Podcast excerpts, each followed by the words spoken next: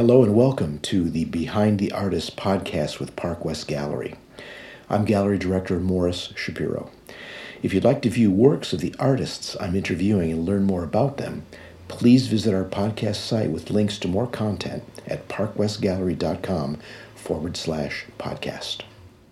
International art dealer Park West Gallery is proud to present our new podcast series, Behind the Artist. Each episode will be talking to popular contemporary artists to learn the stories and inspiration behind their extraordinary artwork and fascinating careers. When discussing the art of Scott Jacobs, one singular word always comes to mind astonishing. When you consider that Scott takes a white Belgian linen canvas, a paintbrush, typically the size of a pencil point or smaller, and some pigments and creates paintings that are so shockingly realistic that many viewers refuse to believe they're not photographs. Well, then, astonishing is pretty much the only superlative you can come up with. Scott's unparalleled success as an artist over the last 40 years remains in rarefied air. As the first artist ever licensed by Harley Davidson, and the licensee still holding the highest sales record for any product licensed by the company, along with his licenses for the Marilyn Monroe and Elvis Presley estates, his appearance with his daughter Alexa on the ABC television show Secret Millionaire, along with too many other accolades to mention here, Scott remains a humble, appreciative, and completely approachable person. In this segment, he reveals some remarkably personal experiences on his long road to success. This is Behind the Artist. It's no frills, just real and deep conversation.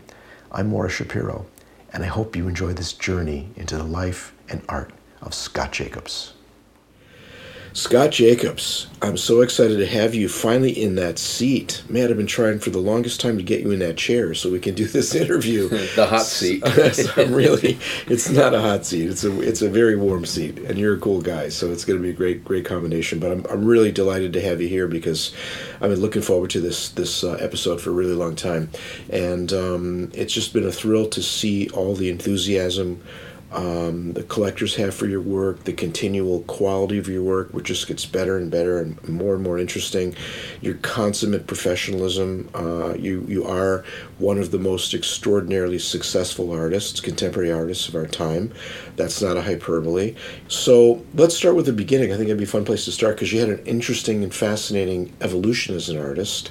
Um, you were kind of the wunderkind, you know, the the wonder child. You. Uh, you uh, were a bodybuilder, right? Yeah. And you were a drummer, and you were the kid in school that like would draw on everybody's textbooks, right? You put the paper bag around the textbook and do yeah. the drawings on it. Mm. So, talk about your your childhood and your life, your family. A good well, place to begin. Born 1958, New Jersey. Um, born at Elizabeth General Hospital. Two brothers and a sister, so the four of us uh, grew up in New Jersey. Spent 38 years there until I moved off. Uh, out of New Jersey to California. Uh, like you said, I started out really kind of just dabbling, drawing on you know paper and stuff. I did caricatures. I did a lot of architectural drawings and things like that, fronts of buildings and things, things that I, I thought I might be living in as I was a, when I was an adult. And in school one time, I, guess it was tenth grade, uh, one of the teachers came over to me and saw that I had drawn these intricate drawings on the uh, paper bags that were covering my, adorning the fronts of my books to protect them during uh, high school. Protect them or cover them up so you didn't have to look at them. Exactly, yeah. So she said that they were looking for a school artist for the newspaper and that uh, she thought I should go over and talk to the woman that was in charge of the newspaper. So I went over there after school and showed her my work and we talked a little bit and said that what she was looking for basically was some kind of caricature or some kind of uh, drawing or something that had to do with what was going on in the school that, that week or that month. So I remember back, I, I still have some of them actually, I have to show them to you sometime. I have these drawings that uh, I remember in the winter. I did a, uh, a sleigh with horses going through the snow. I remember doing a turkey at Thanksgiving one time. I remember football season a couple times doing drawings of like Joe Namath and different people like that holding the football. Um, just something that happened to do what was going on. It's probably cool to see your work in print too at such a young age. Oh yeah, yeah. yeah, it was fantastic. You Yeah. know, and it's funny though because the logo that I use today, which is basically just an S. You know, you can see it on my hat over there behind you. Um, it was an S with a J through it, kind of looked like a dollar sign. I, I used that back in the early 70s, and it's still my logo today. Yeah, so that's really cool. instead of signing my name Scott Jacobs or Scott or anything, I use that SJ logo, which uh, has been with me for 50 years I now. never knew that. That's fantastic. Yeah, Yeah. like Toulouse-Lautrec, you know, created Exactly. his, monogram Yeah. when he was like 14 years old.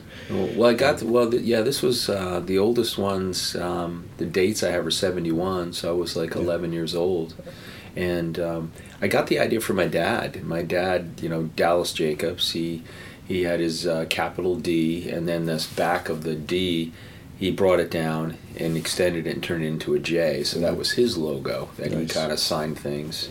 And so I got the idea from him. I borrowed it from my dad, and Yeah. just you know, different letter, of course. You've alluded to the fact that your parents were not very supportive of people. You Not had at some, all. You had some real No. issues with your childhood. I don't know if you want to talk about that or not. Might- well, you know, I, I think it's um, I think it's an important reason who I am who I am today was because of them. They were not supportive. The two of them were both alcoholics. Uh, my dad beat my mom quite quite regularly, wow. and um, for me, uh, an escape to get away from them was to work early. Mhm. So I, uh, after school, I would cut lawns. When I was 12 years old, I had 42 yards that I would cut on a regular basis, and yeah, I got between five and six bucks a lawn. Had my own lawnmower, and I would go, and a lot of the lawns I had were all together, like you know maybe five, six people in a row, and a lot of those yards didn't have fences, so I could start at one end of the street and I could cut straight across all these lawns, go back and Go, forth. go across you know? the sidewalks and the driveways. Exactly. Yeah. Yeah. And so I could cut all these lawns together, and it was it was great money. I remember I had a um, what was it called? Like a toolbox with the tray and everything, and had all my stack of money underneath, and all my coin and was on top. And I started uh, first thing I started buying back then was drums. Uh-huh. I remember buying a Slingerland drum set, blue sparkle, maple nice. shells Nice. back in the uh, early mid 70s. I'd Uh-huh. one piece at a time.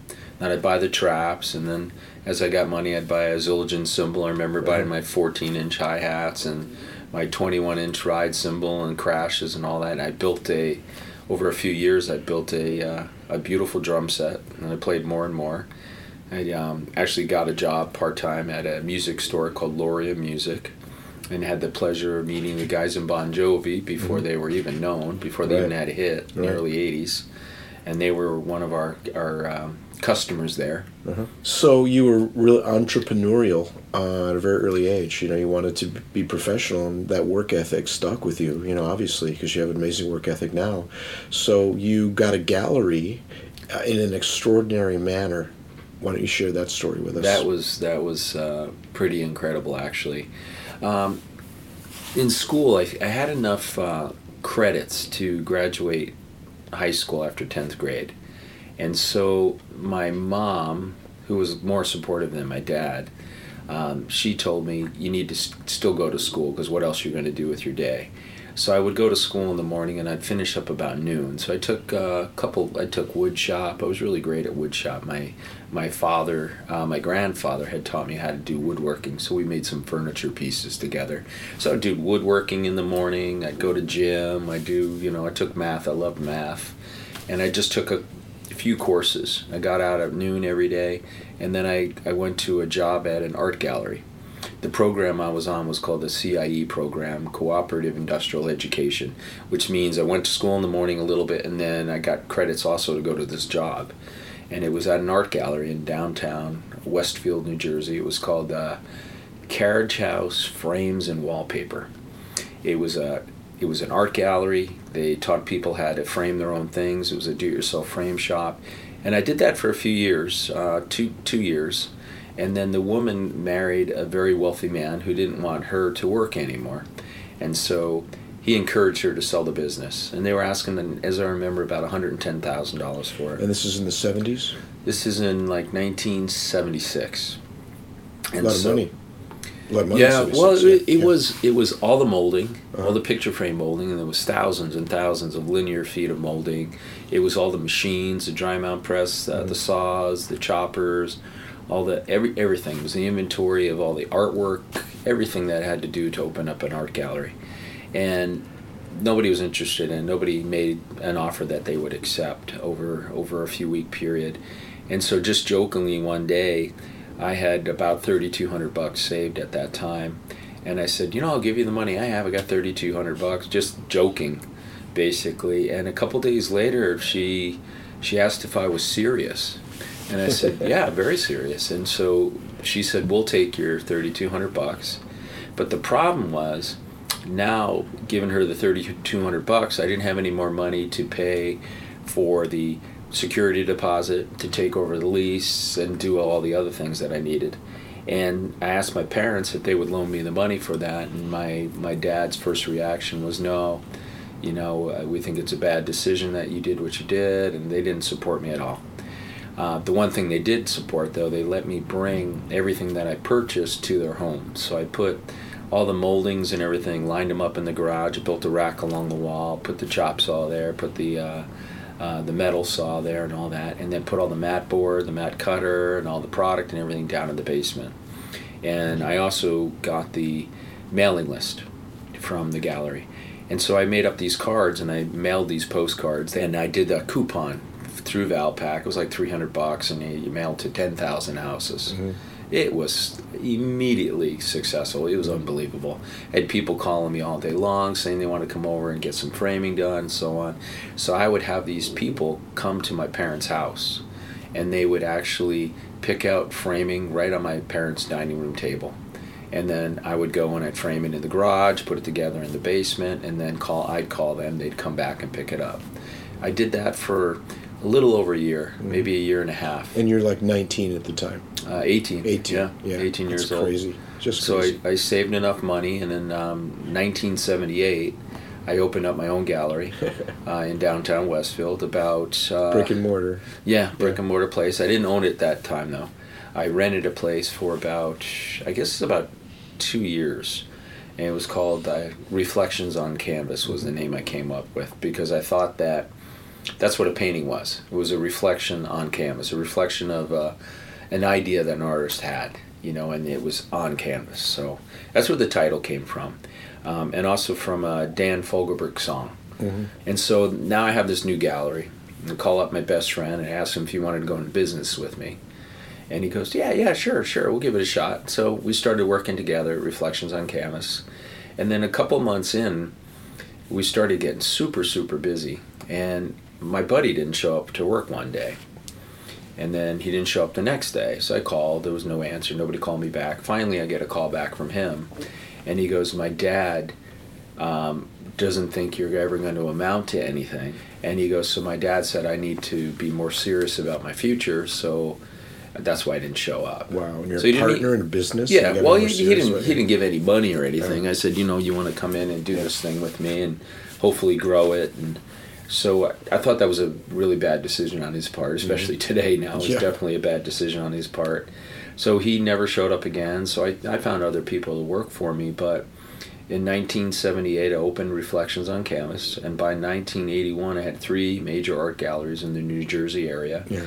We were carrying a lot of Erte's work. Um, we bought a lot of work through Chalk and Vermilion, through mm-hmm. Circle Fine Art, and we were the biggest tri-state seller of Erte's work Yeah. back there in the in the early '80s. all Yeah, and you're in your 20s doing Yeah. this. Yeah. That's crazy. Just crazy. You know, but what made it really successful is that I always always didn't go out on a limb, but I was never afraid to spend the money that I had made for the company to put it back into advertising. Mm-hmm. I, I spent a lot of money bringing people in. You know, like I have a one one woman show with Susan Rios, and back then you had to guarantee the publisher like fifteen grand, mm-hmm. and that was a lot of money. But every single show I did, I realized the um, the value of having the artist there in person, like you guys do today. Mm-hmm. You know, having me here on the ship with the clients is invaluable. So I learned the importance of having an artist at an event. Mm-hmm. So we did probably six to eight major art shows a year with as popular as an artist as I could afford to get at my gallery. Mm-hmm. And built up a crazy following Mm-hmm. um, through my galleries, all three of them. And you were painting at the same time, making your own Yeah, art. I was kind of dabbling with it. Yeah. I was. Uh, I And then was you playing, started introducing it into your gallery. I did, yes. Yes. But I was, you know, like yourself, I was playing drums a lot Mm-hmm. too at the time. I had a band through the 70s through high school with my brother Dallas. We had a band called Flight. And uh, we played all around the entire area. We played at a lot of colleges and schools and uh, fairs and things like that. And then I got into a uh, country rock band called Crossfire. We played a lot of uh, Lynyrd Skynyrd and Marshall Tucker and all the stuff that was super popular at the time. And we were playing three nights a week. You know, Uh-huh. you know we weren't making a ton, 150, 200 bucks a person. You Yeah. know, which Back in those days, was it decent, wasn't yeah. too bad. Yeah. You know, like a big night for us. I think the most we got paid back then was a grand, Uh-huh. and that was a big gig for us back in the in the mid '80s. But I love that, and I still I Right. still love playing drums. That's my I don't know if that's my first love or second love because that came before. I had success as a drummer prior to being an artist, but art I felt was going to take me further in life. Um, I Good thought, choice. yeah, I, th- I feel that when I'm, you know, hopefully make it to my 80s or something, I'll still have a paintbrush in my hand or like Renoir tape to my hand Mm-hmm. Yeah. or something, you know. So you started putting your own work into the gallery, and Yep. you experimented with lots of different styles, right? Yeah, I, I just um, back in back in the '80s, I didn't know what direction I wanted to go if I was going to be an artist. So I I took prints out of the rack that I was selling in the in the studio, and you know Maxwell Parrish and Norman Rockwell and all these different types of art. I remember doing some cubist pieces, which were really fun. Uh, I did some architectural pieces. And every time I tried to do cubism or abstract, abstract, I think paintings, it's a different mindset than what I do. Um, because I see some abstract pieces that I'm like, wow, it's really nice. They, I really connect with them. Even though I think it's real easy to paint, that it would be easy to paint that, it looks like it would be easy. But then when I attempted it, it wasn't as easy as I thought because there's abstract artists that paint things, they just splash things on there, and then it's a pretty. Some of those paintings are pretty wow, you know. And I didn't feel that when I was doing it. I didn't make a connection with those. Um, um, so what I started doing is I started trying all these different tile, types of art, and I put them in my gallery. And I actually changed my name to Escotite. Escotite was my first name, Scott, and I phonetically broke it up. Escotite. I added a e after each of the t's and a little hyphen on the end, and I borrowed that from Erte. With the accent on the end. A little accent, yes. Yeah, uh-huh. And I, I signed my E exactly like Erte did on his signature, so it was a variation of Erte's Escotite. signature. Escotite. You, you had some of those paintings still. Oh yeah, you yeah. sold a I haven't. them, You sold, yeah, you sold every one you ever had. Yeah, yeah, yeah. Park West, Did you ever come upon them anywhere? I haven't Yeah. seen one in years. Yeah. No, I still have. I still have a few Few rolled up. Uh-huh. Yeah, just to have them for my archives. But the reason I did that was because when people came in my gallery, I wanted their honest opinion. You know, you know, if it was you and you came in the gallery and you knew I was the owner, saw my name, you'd probably say something nice, or maybe, you know, actually. For me, probably not. Yeah, yeah. You'd be critical, which I appreciate. And that's what I needed. I needed to hear honest, you know, I, I needed to hear people's honest opinions about my work. And, you know, sometimes people are brutally honest, especially if they don't realize you're the artist. But that's Which what is I, a good thing, yeah. That's what I needed to hear. I didn't want anybody to blow smoke because it doesn't do any justice if somebody's saying something is great, but they really think you could improve in a Mm-hmm. certain way.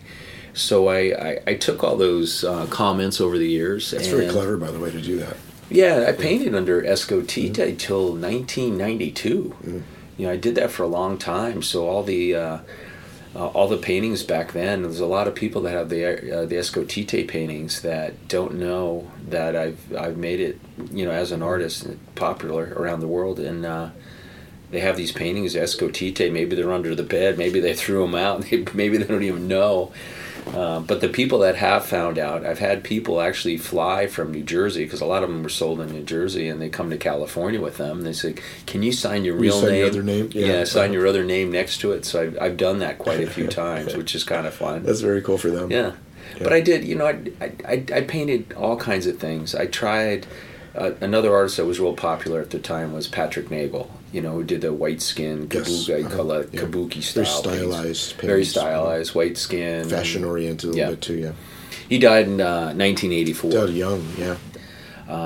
I did that style of Nagel up till I think about it must have been about 89, I think 89 or 90. And I did really well with it, but what I did was I I did people's portraits in that style. You know, so you could come in and I'd do a portrait of you or Marianne and in the Nagel style and I did really well with that. And then I needed to make it my own, so I started making them with um, flesh tones More natural colors. more natural colors and I changed it up that way. And then I started getting more realistic with, you know, three three dimensionality. So and I started changing the hair into multicolor hair rather than just black with some white highlights in it, things like that. So I started to transition into more realistic portraits. And it went really well. I've got, you know, I, I had a lot of like my my father-in-law says I have the Midas touch. I think it's just that I made I made a lot of opportunity for myself. I went out of my way to try to connect with the right people and not be in their face, but make myself available to people. So I had met um, uh, Kathy Ireland. I had gone into a gallery a friend of mine owned in uh, Santa Barbara, and there's all these photos of Kathy Ireland on the on the table on his framing table. And I said, "What are you, a Kathy Ireland fan or something?" He goes, "Oh no, she's one of the people. She lives here in uh, Montecito, California." And he said she brought all these in for framing. And I said, "You know, I'm doing all these portraits right now. I'm looking for some bigger names to do portraits for." I said, "Can you show her my work?" I had this brochure. It said Escotite across the top, and it had like four of these, you know, real simple portraits. I mean, I think about what how simple they were back then compared to today. What you do today, yeah. yeah. And so I laid it on. I wrote a little note to her saying I'd love to do a portrait of her. And then later on that day, I got a call from Kathy Ireland. And she said, Yeah, I'd love to have a portrait. So I drove back up there from San Diego and I photographed her and I did a portrait of her. And when it was done, I went up and we took pictures together. And she goes, I've got some other friends I think might want a portrait. So one of her friends was a, a girl named Kim Alexis, who was a very popular model at the time as well. So I did one for Kim Alexis. And then Kim goes, Oh, you know, we'd love one of these. Joan Lunden, Joan Lunden from Good Morning America. She's uh, she's actually looking for an artist to do a portrait. And at that time, I was making that transition from the white skin into realistic. And so Joan Lunden, I met with her. I went to the set of Good Morning America on ABC in New York City, and I patiently waited in the green room. I had gone to um, you know the Joan Lunden thing, and I was in that green room meeting everybody, and then I met Joan afterwards, and she was a sweetheart. She was freaking awesome. She um, she had me wait for her until the show was done, and then I went in her car, uh, her Mercedes, and we drove out to Mamaroneck, New York, where her house was, and so we go out to her um, to her house, and I'm, I'm getting ready to photograph her in the backyard, and she goes, "Oh, pick pick out some earrings for me. They're in the drawer in my in my bedroom." And I'm like, "Okay, where's your bedroom?" She she says, "Oh, it's the first door." So I go in there. I'm, I'm I just met this woman, mm-hmm. Just sitting in her bedroom. Yeah, she Yeah. goes she goes go inside. So I, I'm in her bedroom, and I go in the top drawer, and I'm, I don't know where. There's no earrings in there, mm-hmm. and so I go back down. I said, "John, I must be in the wrong room," and she says. Oh no! Oh, sorry. It's the second floor. I was like, I was on the second floor. She goes, No, the second floor of the closet. Oh, second floor of the closet. And so I'm like, so I go, I go around the corner in the closet, and there's a staircase, and they had taken the loft above and turned the attic into an extension of her um, of her Closet. closet. So I go up there, and the top drawer's got hundreds and hundreds of types of earrings that are given to her all the time, and they said that uh, they don't want her to wear the same ones twice. So I went there, picked the earrings down, I photographed her on the in the backyard. Long story short, ended up doing uh, three paintings of hers nice. you know, for her. One in her backyard on the bench, and then two in front of a brick wall. One was for her husband Michael at the time, Michael Krauss, I think his name was. Uh, one was for his office, one was for their home, and then one was for Joan personally. And then they got divorced a couple years later, and Michael sent the one back to me. Mm. So I have one of them. Mm. And I called Joan. I said, Your ex husband sent back the painting of you. I said, Would you like me to pack it up and send it back to you? And she goes, No, I don't want anything that he's ever had. so I have one of Joan's paintings that she painted rolled up in a tube for I don't know, That's 25 years. Nice piece for for your archives. Yeah, it's kind of cool. So out of all the celebrities that I've worked with over the years, she was one of the coolest people I ever met. You know, it was really neat. So Malcolm Forbes. Malcolm That's a great Forbes. That was um, that was one of those things where I I made the opportunity happen. Uh, there's an artist that I really love named uh, Doug Webb. Doug Doug W E B B, and that's where I got the idea of Escotite too. We used to call him Weeby B. so he used to call me Escotite, and that's turned into Escotite. But um, I was talking to Doug one day, and um, the name Malcolm Forbes came up, and he had told me that he was doing a art show at one time, and that Malcolm Forbes had come in. Doug wasn't there at the time, and he had asked the gallery owner if Doug would do a commission. And the art gallery owner said, No, Doug doesn't do any commissions. And so I asked Doug, I said, Do you do commissions? Would you do a commission for Malcolm Forbes? He goes, Oh, in a heartbeat. And I'm like, Hmm. Okay, so I'm living in New Jersey. I know Malcolm Forbes lives in New Jersey. So I try to see where Malcolm Forbes lives. So I start checking around and I find out he lives in Far Hills, New Jersey. So I go to Far Hills, New Jersey. I go to the general store. It's this little town. I said, I'm trying to find Malcolm Forbes's house. And then somebody said, Well, I think he's over on this road over there. So I go down this dirt road and I start driving around. I don't I can't find what, what they were talking about. So I asked this gentleman that's walking his dog along this dirt road, I said, I'm trying to find Malcolm Forbes's house. And the guy goes, Oh, you're you're almost there. It's just, you know, two more driveways down on the left. You go in, and it's right there. So I drive down, I go through. There's a little guardhouse. There's nobody in it. I go over to this beautiful white farmhouse on this big, huge property, and I go up to the door, the front door. Nobody answers. I go around the side. I knock on the door, and Kip, his son Kip, was there and answered, and he says, "Oh, my dad's in Fiji, on vacation, and he's due back tomorrow." And so what I'd done was I brought a brochure on Doug Webb and a little letter saying, I understand in the, in the past that you wanted a commission by Doug Webb and that uh, here's some information. Contact me and let me know if you're still interested in it because he'd love to do one for you. So the weirdest thing, next day, I go to pick my parents up. They're coming back from Hawaii. And on the plane in front of them is Malcolm Forbes walking off the plane. Crazy. So I was just at his house the day before, and there's Malcolm Forbes walking off in front of my parents. Wow. And I said, you know, and that was the time where you could go up to the gate. Right to the gate. You yeah. could go right to the gate, and this is at Newark Airport. And so I'm walking with my parents. I was like, I said, that's that's the billionaire. That's uh, Malcolm Forbes in front of you. My dad's like, who? I said, Forbes magazine. My dad never read Forbes magazine, but I knew who Malcolm was. So we get to the um, the luggage thing, and I go over to Malcolm. He's there with the driver that picked him up in this four door Lamborghini that was outside. And so I'm talking to Malcolm. I introduced myself, and I said, "Yeah, I was just at your house yesterday, and I left some information in your kitchen on the table." But I'm not stalking you. and, he, and he's looking at me like, "Who are you, man?" And I said, you know, I told him I, I told him I, I was uh, representing Doug Webb, and that if he was interested, you know, give me a call. And so a couple days later, he called. He lined up a commission. Um, we flew to Fort Lauderdale, where his uh, yacht was, the Highlander, and it was a painting of the Highlander yacht inside of a sink on the Highlander. And so that's how I met him originally. And then I mentioned to him that I was doing these portraits and I thought he'd be great for my portfolio. And so I did a photograph of him in front of the helicopter, which was sitting on the yacht when I was there. And I did that portrait. And then we kind of hit it off. Twice a year, he did a motorcycle event at his estate. He would have, uh, got all kinds of celebrities there from, uh, God, was her name? Richard Burton's ex wife. Elizabeth Taylor. Elizabeth Taylor was there a couple times. Uh, I brought the guys in Bon Jovi one time.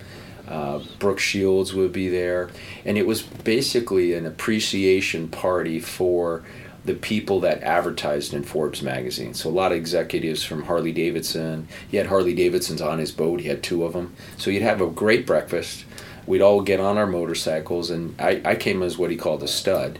I would be somebody that would come to the event with my own bike, and I would ride one of the executives, somebody that needed a ride, one of the women. It was women every time I rode. And uh, we would go out to uh, usually Pennsylvania along the Delaware River. We'd stop in some place that he would have rented out for the day. And we would have a really nice lunch, and we'd ride back. And then you'd have a big dinner, and a band would play, and it was just a beautiful event. I was doing those portraits for a long time, and uh, the reason I tried to transition out of that is there wasn't a lot of um, what would I call areas to sell those. Sure, there wasn't many many opportunities. There's no opportunities. weren't avenues for other Yeah. people's portraits. Yeah. So I, I was doing. I, I did one for Madonna uh, when she was doing her Vogue um, song in 1990. I did Paul, Paulina Porizkova's. I did uh, Joan Chen, Tia Carrere, Michelle Pfeiffer, and Michelle Pfeiffer's I did, and I loved her portrait. And then I flew all the way to L.A. with my dad to give it to her. But um, and I'm getting sidetracked now.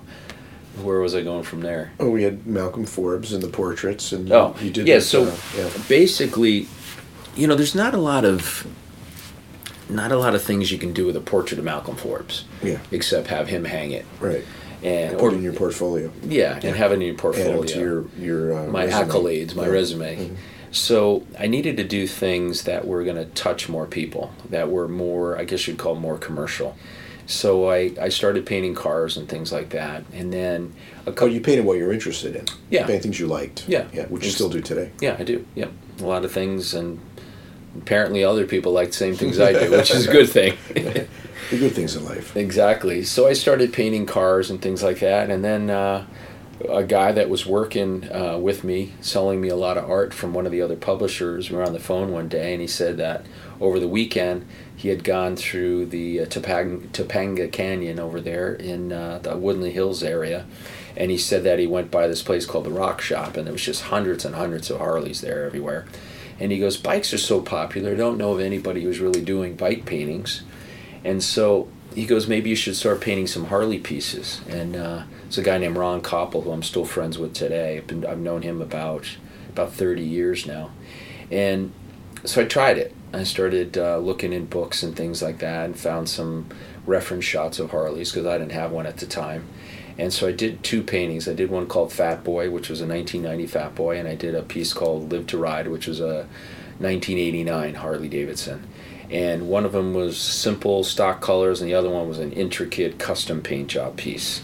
And these close-ups, or are they? they were close-ups, yeah. Early, early on with the Harley pieces, I did mostly sections of motorcycles. So mm-hmm. I, I would do, I would pick like just the tank, a little piece of engine, or mm-hmm. just a painting just about the engine itself, whatever I thought was an interesting angle of the motorcycle. And would you say these were the first examples of your true photorealist style, or were you painting Um, before? no, like because that a little bit the- prior to that, um, I was doing some a lot of car Cars, pieces, yeah. and the and the cars were pretty photorealistic. Mm-hmm. But the the motorcycles took me to another level. Mm-hmm. Um, it was totally different. I mean, because you all the car pieces, you're pa- you're painting mostly panels, Mm-hmm. and you're painting you know tires and wheels and things like that, and you know reflections off of uh, windshields. But when it comes to motorcycles, now you're painting spokes you're painting nuts and bolts and all these intricate little things that I didn't really know a lot about. So I really had to study my reference as far as you know getting in there make sure all the nuts and bolts were correct and and things like that because if I was going to paint motorcycles and somebody was a purist and I made a mistake on the engine or left a part out it'd be pretty obvious to somebody that was really into bikes so I tried to become um, very accurate with what I did. So the the motorcycle paintings from the beginning were actually much tighter than any car painting I had ever done. I still actually have the painting. I so I've had it and I've enjoyed it and I have a plaque on it now at the gallery so people can see because Live to Ride became the the first piece of public uh, art for Harley Davidson, meaning that it was published into a limited edition print. Uh-huh. So talk about the Harley licensing, because this is where it, it really emerges. Yeah, so I did I did the two pieces, the Live to Ride and the Fat Boy, and I brought them to the Art Expo in New York City. At the Jacob Javits Center, and I'd put them on display. In those days, that was a huge convention It for was- artists and publishers. Yeah, It was huge. People, first dealers would come the first day and see all the booths of all the publishers that were distributing prints, and then the public would be allowed in the next couple yeah, of days. Yeah. So what I did was the um, the company that I bought a lot of art from was uh, Siegel Fine Art at the time. So they had this massive booth in a great location. So I called up uh, Ron Siegel and I asked him. I said, uh, "I've got these Harley pieces that I just want to see what people think about." I said, "Can you rent me just one wall or two walls out of your gigantic location because I get really good location because of where he was?" And he agreed to it. So I, I rented uh, two walls. They were probably eight feet, maybe 10 feet high. And then I brought a painting that I was working on. And I had a piece there, and then these two finished paintings that were framed on the wall. And I just had a little sign underneath that said new release, meaning I was going to do prints of these things. And within the first day, I get I get a, a guy comes over to me. He's from the Beanstalk Group. The Beanstalk Group was the licensing arm for Harley Davidson, and they were in New York and they came through and they said you can't do this and i'm like what are you talking about and he goes well you're these are licensed trademark images and all the nomenclature on the tanks and everything are, are copyrighted.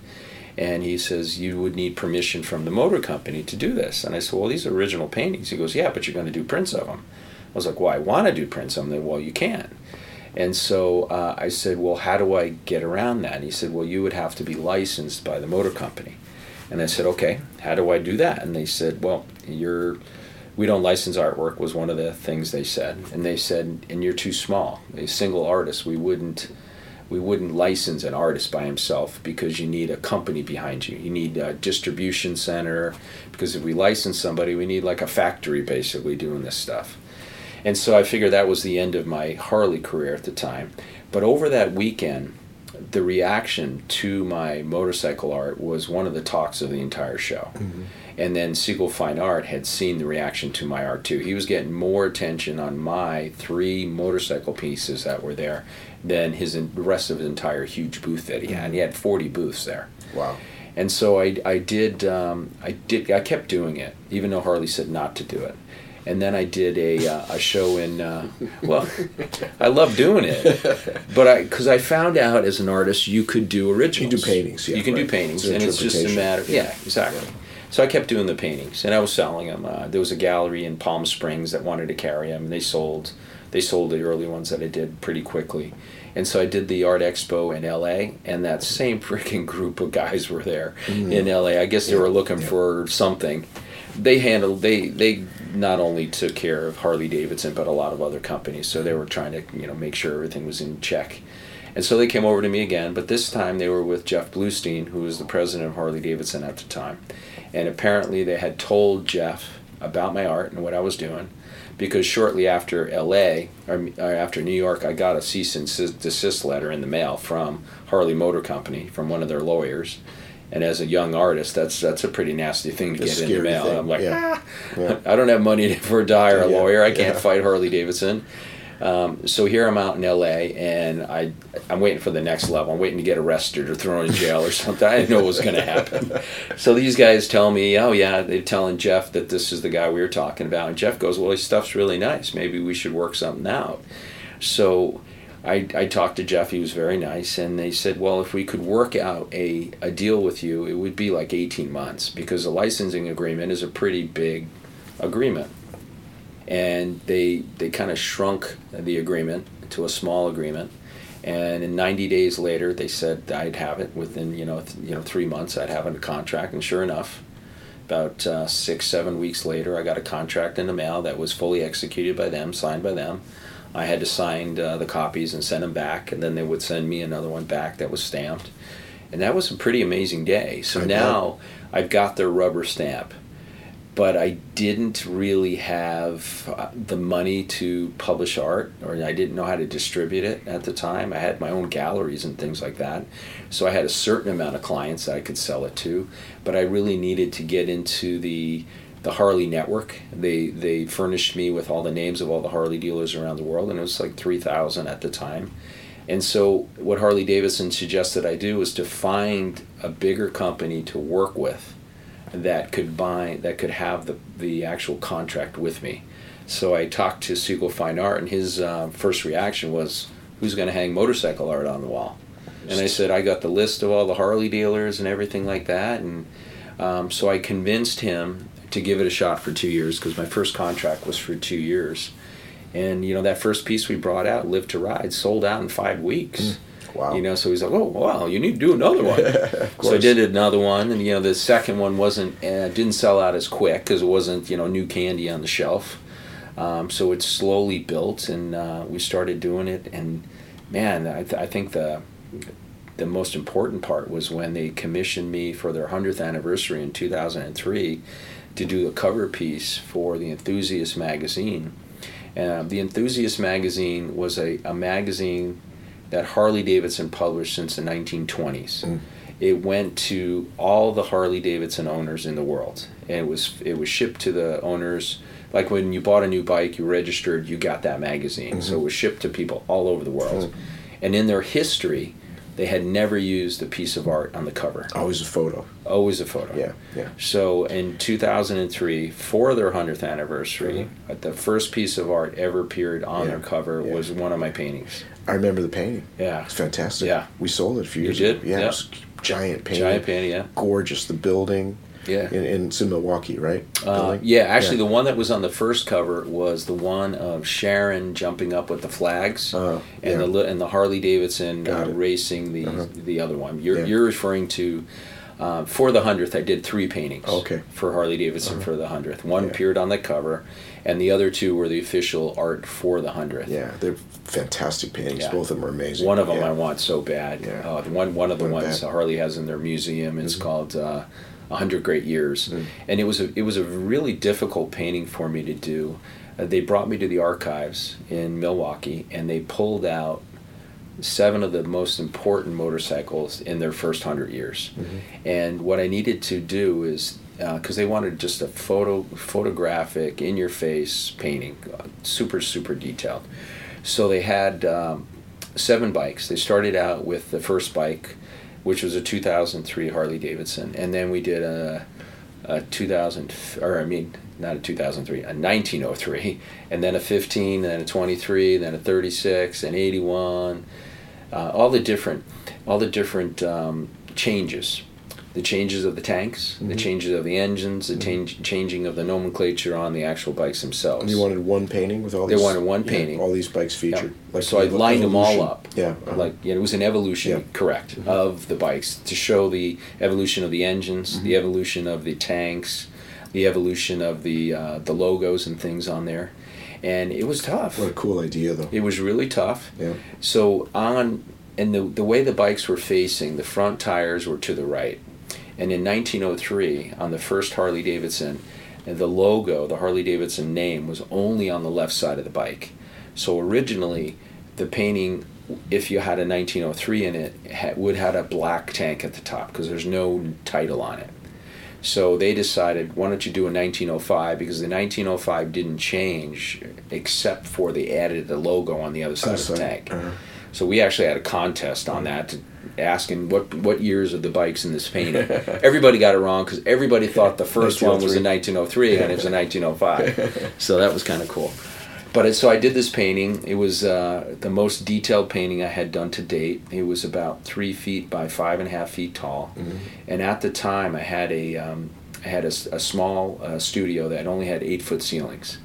So at the last part of the painting, the last few weeks of the painting, I did on my knees on the floor Wow. because I took the painting and I pushed it up to the up. height. You couldn't go any higher than eight feet. Yeah, so the Yeah. bottom part of it, I had like a chair. You know, I could do like the bottom, you Mm-hmm. know, quarter of it. But the very bottom of the painting, I actually kneeled on the floor and painted Jeez. it, which was kind of kind of neat. Painful. Yeah. And the then uh, dedication to your work right yeah, there, huh? exactly. Yeah. Sacrifice. I'm hoping one day that maybe Harley Davidson would sell me that painting back because I want it so bad. I love that painting. One of the most detailed things I've ever done in my life was that painting. 100 Great Years. So then you started rolling out lots of other products for Harley. Actually, prior prior to that. Prior to that, really? Yeah, Uh-huh. yeah. Back in, uh, I think the first deals I did were probably '94. Mm-hmm. You know, so um, which I didn't know much about licensing at the time until different companies started contacting me. And we've had uh, playing cards. Back in 1998, I did a series of collector plates for the Franklin, Franklin. Mint, yeah. And one of the plates alone sold 5.2 million plates, Wow. which outsold Elvis. Wow. So I was their top selling plate guy at the time. Uh-huh. Um, we did puzzles, a whole bunch of puzzles, like 30, 40 different puzzles for Ravensburg Schmidt out of Germany, which is the biggest toy company in the world. We did uh, pocket watches, collector coins, uh, mugs, beer steins. I mean, on and on and on. I mean, I've had my own clothing line through Harley Davidson for twenty something years, Mm. which is pretty amazing because it's got my my signatures on the sleeve of the shirt, and then it's got one of my images on it, and my signatures across the front. You know, so it's it, even though it's a Harley Davidson shirt, they branded it with my signature in 2 Mhm. places on them all, and we've sold hundreds and hundreds of thousands of those worldwide. We've got silk shirts through Tori Richard where the the images are embroidered on the back a- lot of different things and it, it's fun just to work you know walking around anywhere in the world Seeing and just stuff. seeing my Yeah. shirt my signature and That's so cool. So, how many products do you think you have for Harley? yeah Any you know idea? i'm sure there's a more a thousand. Got oh more they're thousand. everywhere yeah, yeah. the stuff's everywhere and it's um it's it's pretty overwhelming Yeah. you know at times and you know thinking about all of it It's awesome. You know sitting around doing a puzzle of one of your paintings which Mm-hmm. Yeah. is unfair to everybody else Right. because i know You where know where everything goes. i know where everything Yeah. goes it takes everybody like oh how did you know where that goes well because i spent three months painting it i remember that brush stroke it's kind of fun And so, what was the next big contract after that? Uh, well, Harley was 93, and then the next thing was 97. Um, got contacted by uh, Chevrolet, Chevrolet Motor Company. Uh, their licensing arm was in uh, La Jolla, California, which was convenient to me because I was living in San Diego myself, about 20 minutes away. And I went and had a meeting with them, and they wanted me to develop a fine art line of paintings for the Corvette, specifically the mid years, so from 1963 to 1967. So uh, the first one I did was a piece called Eeny Meeny, which had four 1967 big blocks all lined up in a row, and they used that for their parts and accessories catalog. Uh, for Chevrolet, and then also for what was called the Mid America catalog, which was uh, Mike Yager. This guy owned this huge parts and accessories catalog. It was the cover piece for that, and then they made it uh, available through their their dealers worldwide and it was also on through a company called Corvette Central, which was a uh, uh, not an online, but a you know catalog company. You could order art, and you, you know it's mostly about parts and things like that. So I did that, and I'm still doing that today. So I've been I've been doing pieces for them. I usually do two a year now for them, and I'm still sticking with those uh, mid-year cars. Uh, been doing it. Uh, was that 21 years now? Wow. And also that that same year, I got, and I don't even know how these things happen. I guess it's just the exposure that Harley Davidson got me as an artist. But the same year, I got contacted by Mattel Toys in El Segundo, California. Guy named Bob McCandlish contacted me to to develop a series of paintings working with Kyle Petty, uh, Richard Petty's son, that just had gotten picked up by Mattel Toys. They were sponsoring the NASCAR, and so I worked with him, and that that was that was exciting for me at the time. But the print program wasn't um, wasn't a big money maker for me, so um, I did that just for two years, and I stopped doing it in '99. And then what was it? What was next after that? After that was uh, at the suggestion of my wife, sorta. Um, we were decorating our house, or changing the art around at our house in San Diego. And if you went into my home there in Rancho Santa Fe, which you've been to before, my art was everywhere through the game room, through the living room. Uh, my wife didn't want motorcycle art in the dining room, so she had said she was downtown San Diego at a, a furniture store called uh, Z Gallerie, and she saw some old school wine pieces, and she wanted to get a couple of them, put them in the dining room. And I said to her, "Let me see what they look like." Showed me a picture. I said, "No, I can do that." And she goes, "Well, you'll never have time to do it, you know." You know, it's like the the shoemakers. You know, kids never have shoes. shoes. Yeah. So Sharon figured I'd never get to it, but I found time. I did. I did two paintings. I did a white wine piece, and I did a uh, red wine piece. First one was called Delicious, and the other one was. Uh, uh, I forget. I lose track of them. Mine or yours was the first two pieces I did, and I had gone to a local restaurant in Rancho Santa Fe. I picked out bottles that I thought had cool labels on them. I photographed them in this beautiful restaurant. and did the paintings, and I said, you know, I've got this big show coming up. It's called uh, Barrett Jackson Auto Auction. I have uh, Phoenix, in Scottsdale, Phoenix, yeah. Scottsdale, yeah. And I've had a, sh- uh, a booth there since 1993 at that show. And so I went there. I said, I just want to bring these just to see what people think of these new wine pieces I'm doing. So I brought them along. The reaction to the wine pieces were phenomenal. And across the aisle from my booth was Marianne Cohen, and she was there with Gockel. Alfred and, Gockel, Yeah, yeah, Al- one of our Alfred. Gockel was there Uh-huh. in the booth with her, and they had a lot of the art. She had some Picassos and things like that. Mm-hmm. And Marianne had observed the reaction of people to my work during that week long show. And at the end of it, she said that she was kind of like a talent scout for uh, Park West Gallery at the time. And she said, We're currently looking for somebody that could do some nice wine pieces, and we think you might be right. And so she talked to me, and over the next 18 months, we negotiated a deal with uh, Park West.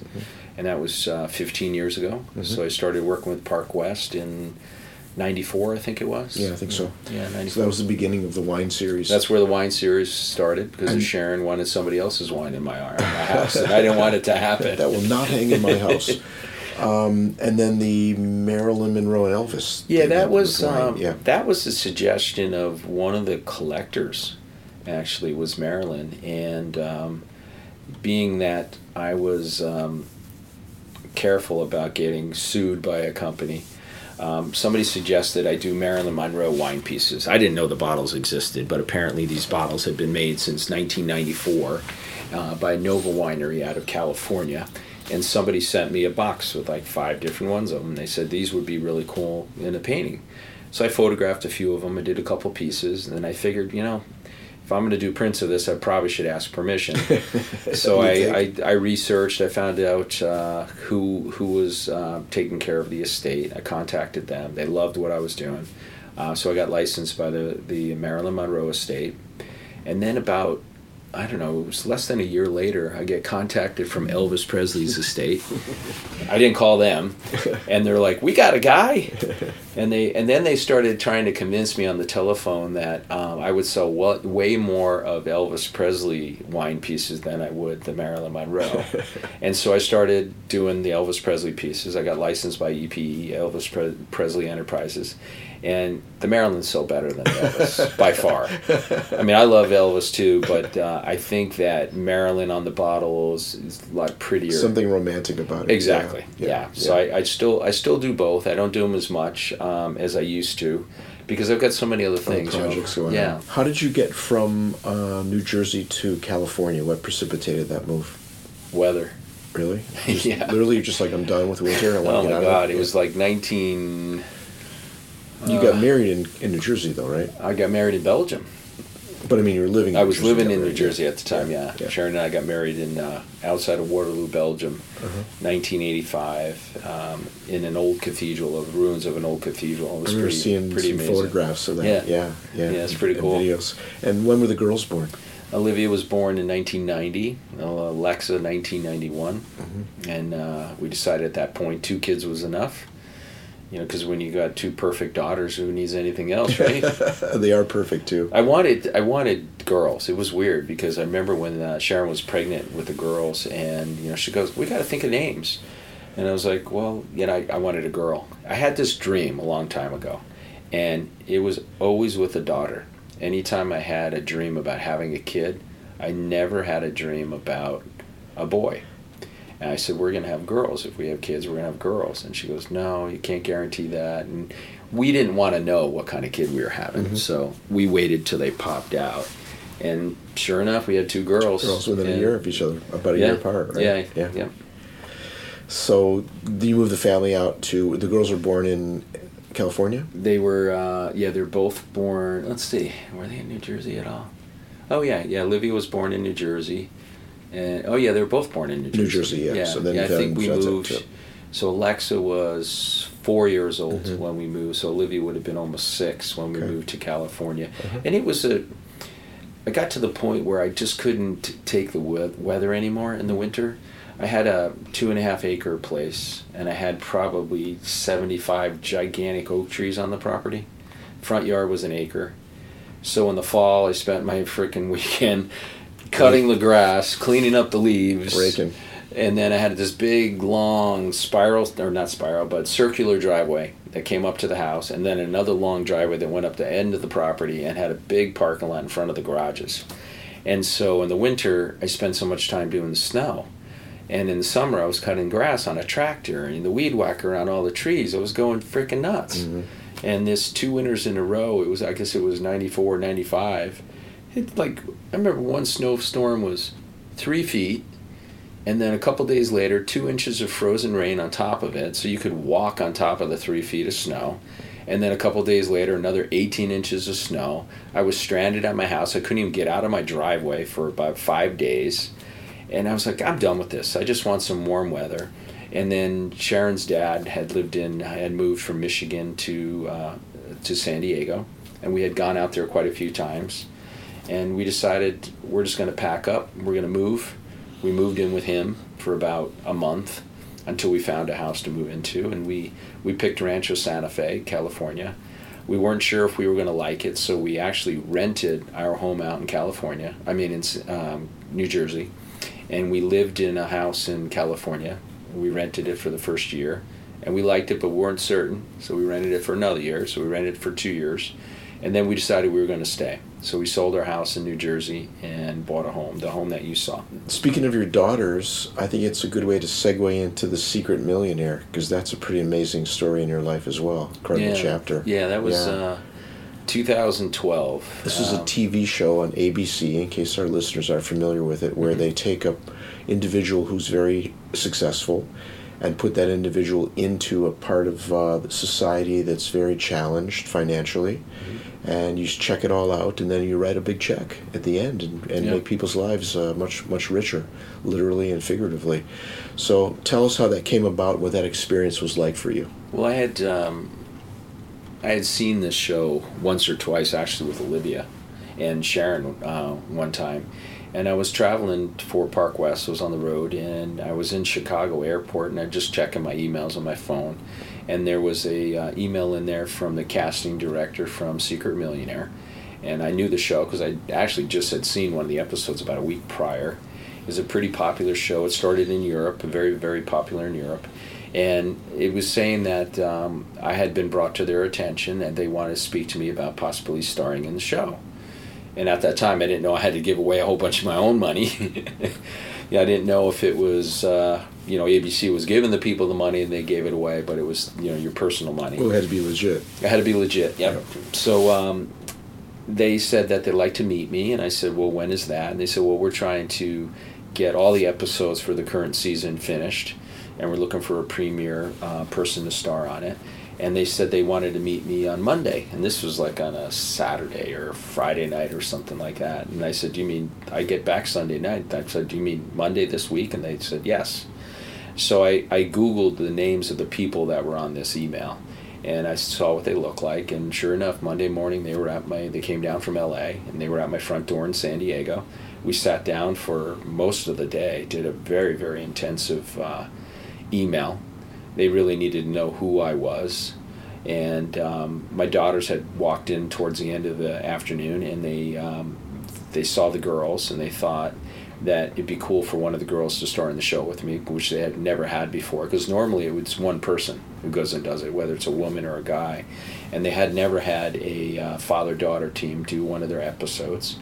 So they interviewed the girls over the next week, and they uh, we all chose Alexa, my younger daughter, because we thought that she would benefit from the experience. She was um, Olivia was, I guess, a little more level-headed, I guess, than Alexa. Alexa was. Um, I don't know. I don't want to throw her under the bus, but um, she was one that I think expected things to be a little easier for her in life. Where Olivia realized you had to work for everything that you had, you know, like I did since I was young, and so we chose Alexa to star in the show, and it was that was a, a perfect match. And it, it's a show where um, I had no idea where we are going to go They show up to our house. It, it was like four o'clock in the morning. We knew the day they were coming to pick us up. So, So you flew, you flew back out east. yeah, yeah, Yeah. film crew came to the front door of the house that morning. They they came in. They made us put our.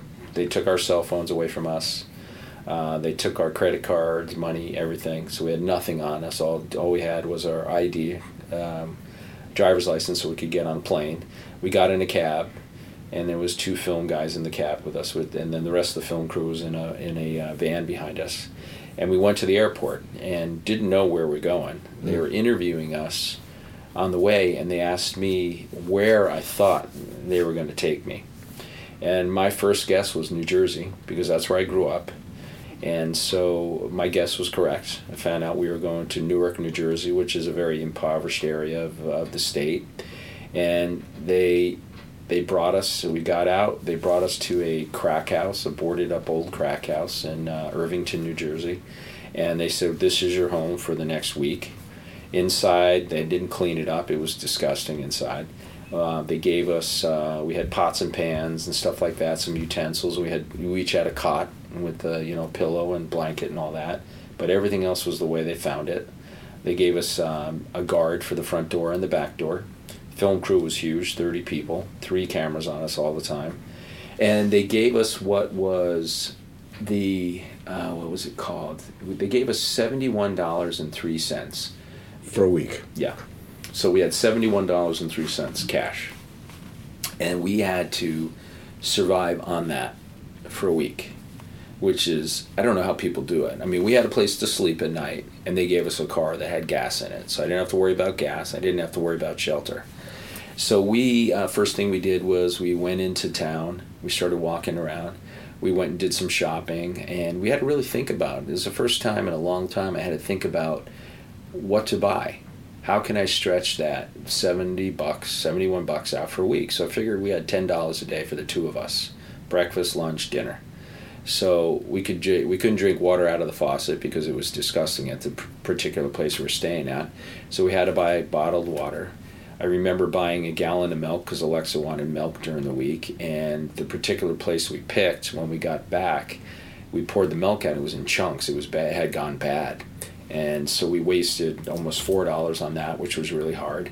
So we got top ramen, we got some uh, macaroni and cheese, uh, we've got peanut butter and jelly mixed in a jar together, like a three-day-old um, loaf of bread, uh, things like that, so we could really stretch out, you know, the money that we had.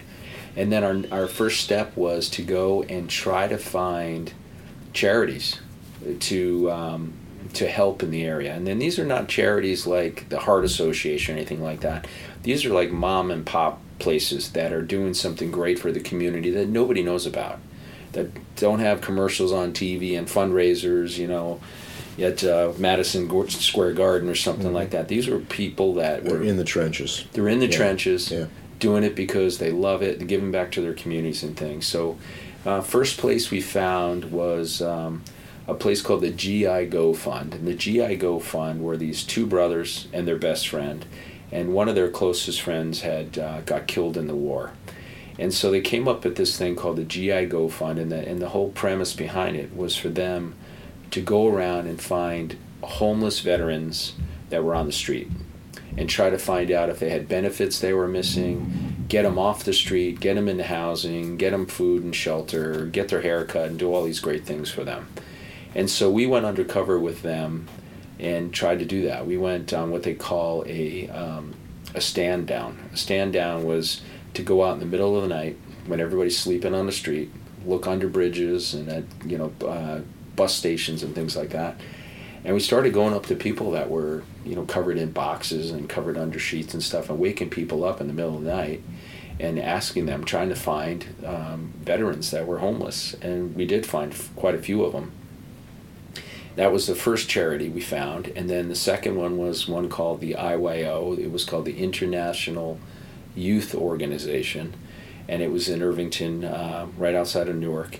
And they were taking kids that were off the street and teaching them how to get their GEDs, teaching them skills so they could get a job.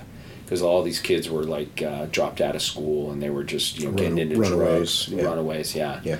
So the IYO had a- this woman, uh, Mrs. Wallace, had this this building that needed a ton of work. It was just run down. But she would have people that volunteer and, and, and teach these kids how to use computers, and it was all donations. This woman was amazing. That was one of the other people uh, that we helped on the show. And then the third group that we helped was uh, called Glass Roots. And Glass Roots was a, a glass making place. It was kind of like the front was a store, and they also did lessons, taught people how to make uh, different kinds of glass and pottery and things like that. And they would teach kids to do that after school, homeless kids and people that dropped out and so on. So they would give give kids something to do rather than hang out on the streets. Yeah. And it was all donations as well. So those were the three charities that we picked to help out, and uh, it was it, it was the most humbling, amazing experience that I have ever experienced in my life. Um, we gave away a quarter of a million dollars at the show, and then Park West. I don't know if you know that Albert matched all my donations, which was pretty amazing, um, and got uh, national exposure for those three small charities. And since a lot of people have uh, made donations to those three charities, so the the show itself was is just it was awesome. It was just a great premise and a great idea. The show uh, premiered for that season. Yeah, we got chosen. Uh, there's, I think, th- 12 episodes each year, and uh, we got chosen as the premiere. premiere, uh-huh. They said ours was the most emotional, and so they wanted to open the season with a bang. Mm-hmm. And our our um, reaction to our show and the amount of people that watched it was so huge on the Wednesday night that they aired it again the same week on Sunday Mm-hmm. or the Saturday night, which was huge. And then the uh, the show, which is still promoted around the world, not in the U.S. anymore, has it's aired to about 350 million people worldwide yeah. now. In syndication too. Yeah, it's pr- it's yeah. pretty. Uh, the legs that it has is That's pretty fantastic. amazing. Yeah, that's really fantastic. What a great experience, especially for Alexa. You know. Yeah. Yeah. Thank you for listening to Park West Gallery's Behind the Artist. To learn more about Park West Gallery's family of artists, visit us online at parkwestgallery.com or follow us on social media. You can subscribe to Behind the Artist on your favourite podcast app and be sure to rate and review the podcast on iTunes.